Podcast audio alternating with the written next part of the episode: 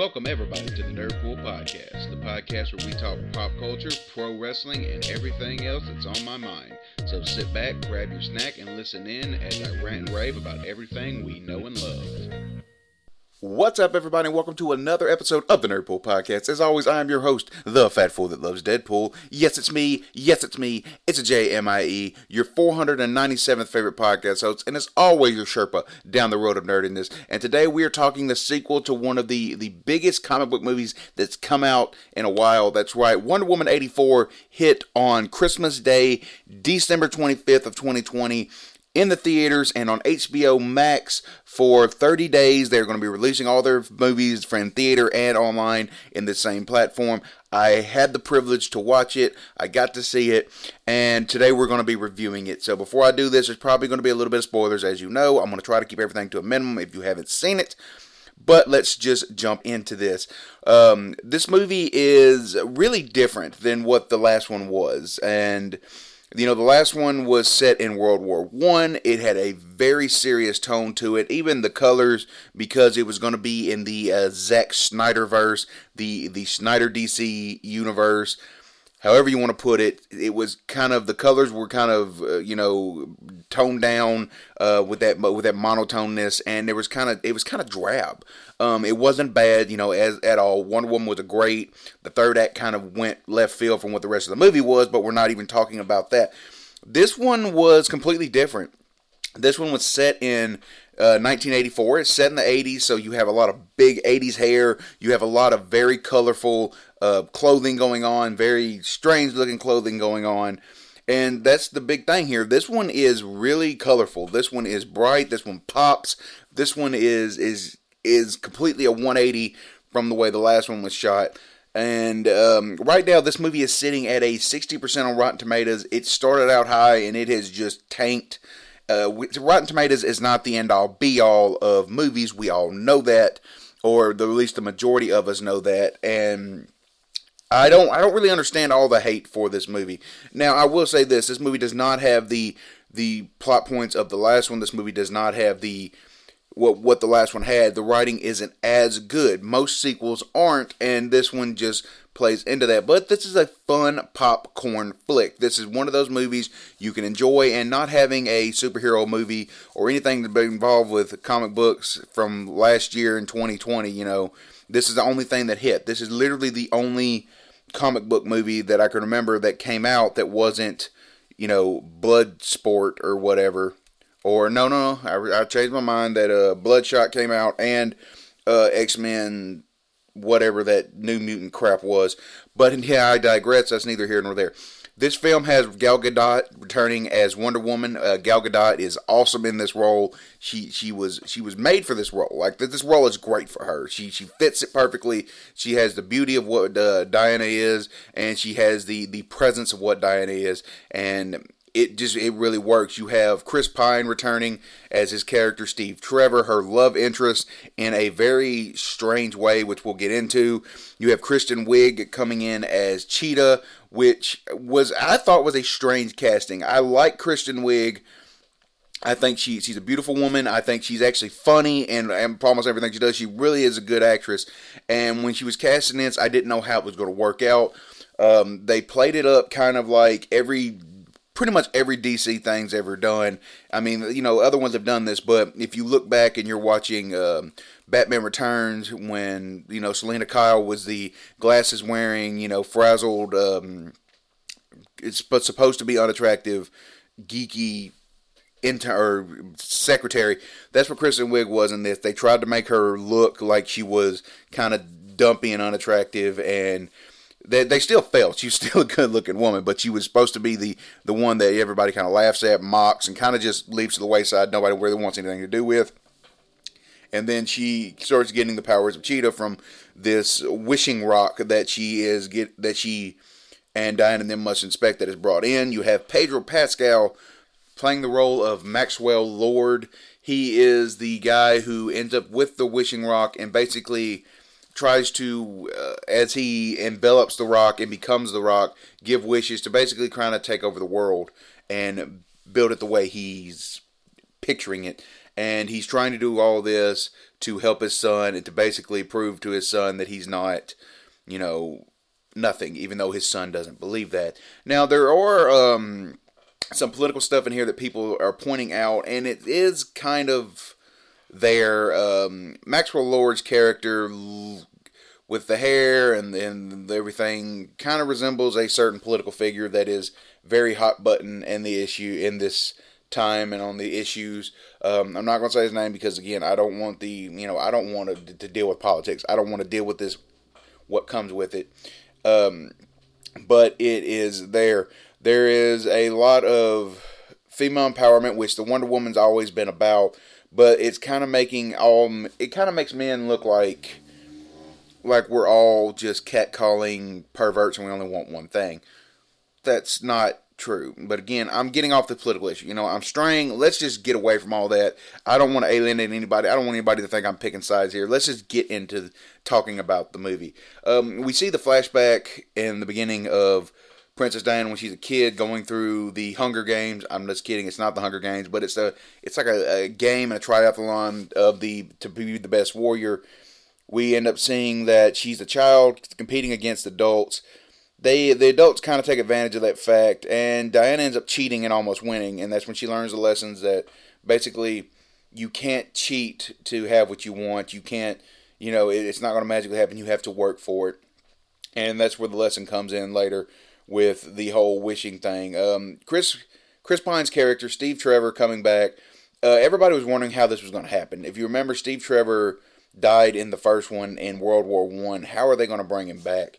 Well, when Diana wishes basically to have him back, we find out that Diana, since World War One, has not loved anybody, and I guess has not. It made it seem like she has not dated anybody, has not tried to date anybody. Which Jesus, what did this guy do? She didn't know him that long. Like she did not know him that long. I know it was the first guy she ever saw, but Jesus Christ, like what did he do to her to make her just go from World War One to the 80s and never Never even try to date anybody else. Never try to see anybody else. Uh, but she gets the rock and she wishes, and he comes back, but it's his soul in another man's body. It's somebody different. Uh, she doesn't, you know, she doesn't recognize him. He ends up basically proving that it's him. So his soul has inhabited another person's body. This was a strange choice to go with. I know that they couldn't exactly have him come back from the dead or anything, but just the fact that his soul automatically is just picks this random person who happens to be not a bad looking person himself. Let's, you know, yeah, let's just get that out of the room. He wasn't just, um, you know, a, a schlub off the street. He was a good looking guy that seemed to be at a, you know, a well, well to do party when she met him. So I'm just going to leave it at that. But he inherits his body, so she's basically has him in another person's body and there's scenes in it. You know, they're kissing, they're they're being lovey dovey. There's a scene where it is implied that they um, got down with each other. You know, got it on. They never. I don't think they expressly say it, but it's it's pretty much implied when they wake up in bed together. And this caused a controversy online about saying that Wonder Woman was basically she had um, uh, she had had relations with someone who couldn't consent in you know that way shape or form. Even though steve trevor was the one in his body and you know he consented they're saying that the body of the person the average person the person who it really was couldn't. It was a strange choice by the director in this day and age you know in this in the political correctness and you know how people are um, maybe they thought because it was you know wonder woman and a woman they could kind of get away with it and, you know, it's not really going to do anything. This movie ain't going nowhere. They're not going to change any of that. But I think it might have hurt it a bit. However, the movie is shot well. The movie's fun.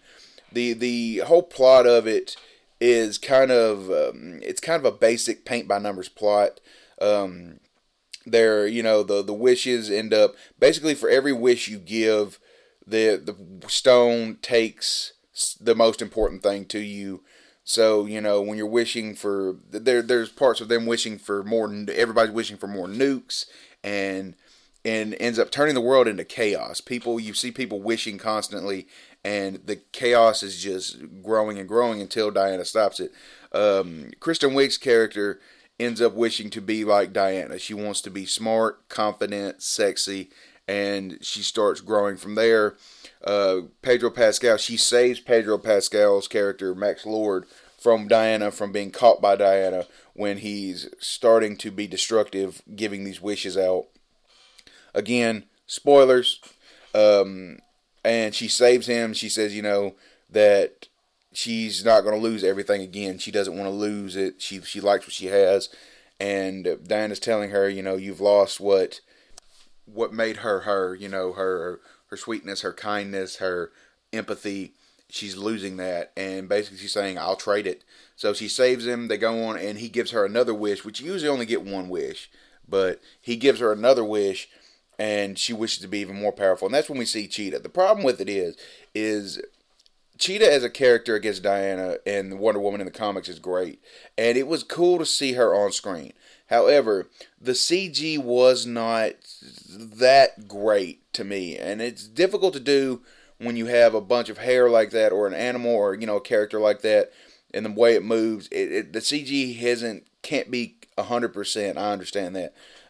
They could have. I think they really could have went more of a practical suit and then CG certain parts of it, and it probably would have looked better. Um, and the fact that Cheetah's only in the film for like seriously in in full Cheetah form, maybe five to ten minutes. Like it's it's very short that she's in the film, and then she just after at, at the end of everything, when everything's culminated and it's over with, she's kind of gone. Like it just it her powers are disappeared, and it's like you can't this is the biggest problem with comic book movies is them taking villains, main villains of characters, using them as a one shot, and then kind of getting rid of them. Cheetah is Wonder Woman's probably her biggest foe, and she needs to stay around. She should have stayed around. And to think that maybe she's gone now is kind of a waste uh, because again, she didn't get used much in this film. Kristen, Kristen Wiig did an amazing job with her. Like the whole progression of her going from the, like I said, the nerdy, frumpy, uh, the, person that everybody annoys is annoyed by and kind of and leaves and, and doesn't want to be around, to her becoming this strong, empowered, I'm going to do this for myself woman. It, it's a great little arc they do, but you know when you're going to see Cheetah, you want to see Cheetah you don't want to see Kristen Wiig's character become Cheetah for two hours to see 10 minutes of it. Then that's another thing. This movie is really long for what it was. There's parts of it they could have cut out. Um, and I think they could have trimmed the fat some and cut it down a bit because but it seems to be like these big block, ep, epic comic book movies now have to be at least 2 hours long. The, the again, this film is not the it's not the best uh, I don't think it deserves all the hate that it's getting, you know, because again, it's a fun little popcorn flick. But is it Wonder Woman 1? No. Is it going to be considered one of the greats? No. But it's good enough where they've got Wonder Woman 3 coming, you know, that that's already been given, and of course it was going to. Uh, Gal Gadot and her portrayal of Wonder Woman is going to be in DC from here on out until Gal Gadot doesn't want to do it anymore because she's just perfect in that role. The film can be a little sporadic. The film can be a little off kilter. I'll, I'll 100% admit. There's again, there's a lot of stuff in it where they could have trimmed it because it just it just didn't go anywhere. Um, the the characters they all have chemistry. The, you know they they played their part really well. They they did exactly what you would want them to do because they're all great actors. Uh, Pedro Pascal, you know, is becoming one of the the names in Hollywood right now for doing roles, and this was a different role than what you've normally seen him in. You know, I mean, I think we all know him from The Mandalorian, and this is the complete 180 from The Mandalorian. This is nothing like his character in that, and I think he's trying to prove that he's not just a one dimensional or two dimensional character actor, that he can actually, you know, play different roles and has range. I mean, he, he did well in Rogue One playing the character that he was playing. So I think he he's trying to branch out, and this is a different. This is more of a kind of a smarmy car salesman type character that he plays, and he he does it really well. He hits his points when he needs to hit them. He shows the intensity. He shows the struggle that the guy is showing within, and then the absolute um, realization of the power he's getting and how it's corrupting him. It's you know it's it's well done in what it is. Chris Pine playing Steve Trevor. I mean, he's Steve Trevor. He's the love interest of Wonder Woman, and that's what he's there for. It's fun to see him in the you know go from World War One. Now he's in the '80s, um, seeing the different fashions, seeing the different styles, seeing all the things that have happened. You know, we go through a montage of her basically giving him some new clothes and him trying stuff and him saying, you know, like having parachute pants and saying, does everybody wear par- have parachutes? And you know, stuff just being confused. Going to the Smithsonian, seeing you know that we landed on the moon, something he didn't know. You know, it's just and him being a pilot, that was a big deal for him. It's things like that, and you know, him just trying to come with the realization of being in a new decade and a new time when you know music's different, food's different, people are different. You know, and Diana Gal Gadot uh, as Wonder Woman, I mean, she just again like she fits the role. It's it, it's it's made for her. She's what you want in that. She has that the, the she has the voice, the look. Um, she has the presence, that charisma, that um, that je ne sais quoi. Yeah, that's right. I speak French, but she has that with her, and that it, it just it just worked for this. Um, but again, the the movie they hyped it up, and I think that they kind of under it was underwhelming for what it was. It wasn't the the best outing for Patty Jenkins. It wasn't the best outing for Wonder Woman. And especially since it seems like the DC EU and them are still trying to find their place, as a lot of the films seem different. Um, you know, Batman versus Superman, Wonder Woman, and Man of Steel were all shot in the same style from Zack Snyder. They, you know, had that input it all looked the same. We go into Justice League where parts of it are shot like that, other parts aren't, which we got the Zack Snyder cut coming out that's basically, I think, going to eliminate that, and we'll get back to it. Then we got Aquaman, who's shot in a completely funny Marvel type tone. We have Shazam, which is shot that same way. So it seems like they're still trying to find their footing and find where they're at and how they can tie everything together and make it seem because all the movies the one thing Marvel did with their films is take all their films and they all seem like they're set in the same place. They all have the same style, the same looks, you know, the the camera angles, the colors, everything works. This one is some are monotone, some are flashy and in your face with their color schemes, some are funny, some are too serious it seems like they haven't found their place yet. And Wonder Woman 84 doesn't jive with the original Wonder Woman in the way that they were setting up the DCEU. However, it does fit in with Aquaman and Shazam and the way that's kind of become the DCEU. So I don't know how Flashpoint's going to do this. They have the chance with Flash because they're doing Flashpoint right out of the gate. Um, whether we like it or not, and it, it has a chance to reset all these pieces back together. Like it, it shouldn't have had, had to do this, but they, they have a chance to reset everything and restructure it and rework it with you know uh, the Flash movie. So it's really going to come down to how they they want to proceed forward. Again, this film is you know for what it is, it's it's it's, it's enjoyable to watch. You know, it's a little long, but it's enjoyable. There's enough you know little tender moments and comedy moments and action moments to keep you coming. If you're going in expecting the what the first one was, if you're going in expecting that, you know, uh, girl power and empowerment, you're not really getting it in this. I mean, you have those moments, but it's a completely different film from the first one. This this isn't as good as the first one, and you know, it it just doesn't have that that feel of what the first one did. The first one was monumentous. It was the first female lead driven comic book movie you know that that hit on the mainstream and with this one they kind of about faced and did another way around it um, this is uh, honestly this is like iron man 2 where the first one was just so good and the second one while not bad just doesn't have the same the same spirit that the first one did and it just it doesn't seem to work the exact same however you know i, I suggest watching it if you're going to ask me if you should see it yeah you should because you, you get to see a lot of Easter eggs. You get to see Cheetah. I mean, you get to see that. Uh, you get to see great acting. You get to see action sequences. You get to see the lasso of truth a lot, and you know it just Wonder Woman is a character that is is it's needed, and it's welcomed and it divides people on some of the political aspects of what the films do but this one isn't in your face. This one doesn't beat you over the head with it. This is just this is honestly what superhero movies really is. This is kind of a throwback to the campiness of the TV show, you know, the Wonder Woman TV show with Lynda Carter. This is the this is kind of like a throwback to the early '80s um, comic book scene and you know the comic book movies from that era.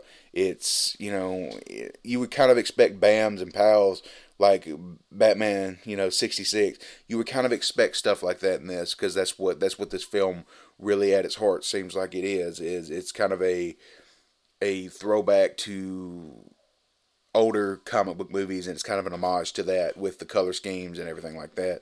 So if you like campiness, if you if you want to just you know if you want to sit back and you want to have a good time, you can enjoy this movie. Um, if you're a hardcore comic fan, you can enjoy this movie, but there's parts of it you're not going to like. If you are a Wonder Woman fan and you thought the first one was just you know the the end all be all of comic book movies, then you're you're not going to feel the same about this one. This one just isn't that. However, again, it's an enjoyable film. I enjoyed watching it. I've watched it a few times, and it's not as bad as people are making out to be. You know, don't don't always trust the critics on everything that you read. Sometimes you just got to make up your own mind and watch something to be able to say whether you like it or not. Whether it's you know controversial, whether it's campy, what no matter what it is. Sometimes you just got to make up your own mind. And I made up my own mind, and I've said you know I enjoyed this film. Um, but again, I'm not a movie critic. I'm not the one that goes out, you know, that that tries to cut everything. I want to go and I want to enjoy a film. And me being a fan, I can enjoy a lot of stuff and and not need a you know a lot of stuff going on there's other people out there who have higher i guess you could say higher standards for their films me i just i want to be entertained and this movie entertained me so wonder woman 84 gets my gets my thumbs up to to watch it gets my approval so if you if you're a fan of it if you like comic movies go watch it i think you'll enjoy it um, that's going to be it for this week's episode. Thank you all for listening. Thank you for liking. Um, wherever you get your podcasts, make sure you subscribe, leave me a rating, leave me a review. It really helps the podcast out. Follow me on Twitter at NerdpoolPod. I'm on Instagram at Nerdpool Podcast. I am on Twitch at Nerdpool Gaming. Uh, you guys are amazing. Thank you all again. And till next time, that's Nerdpool. See ya.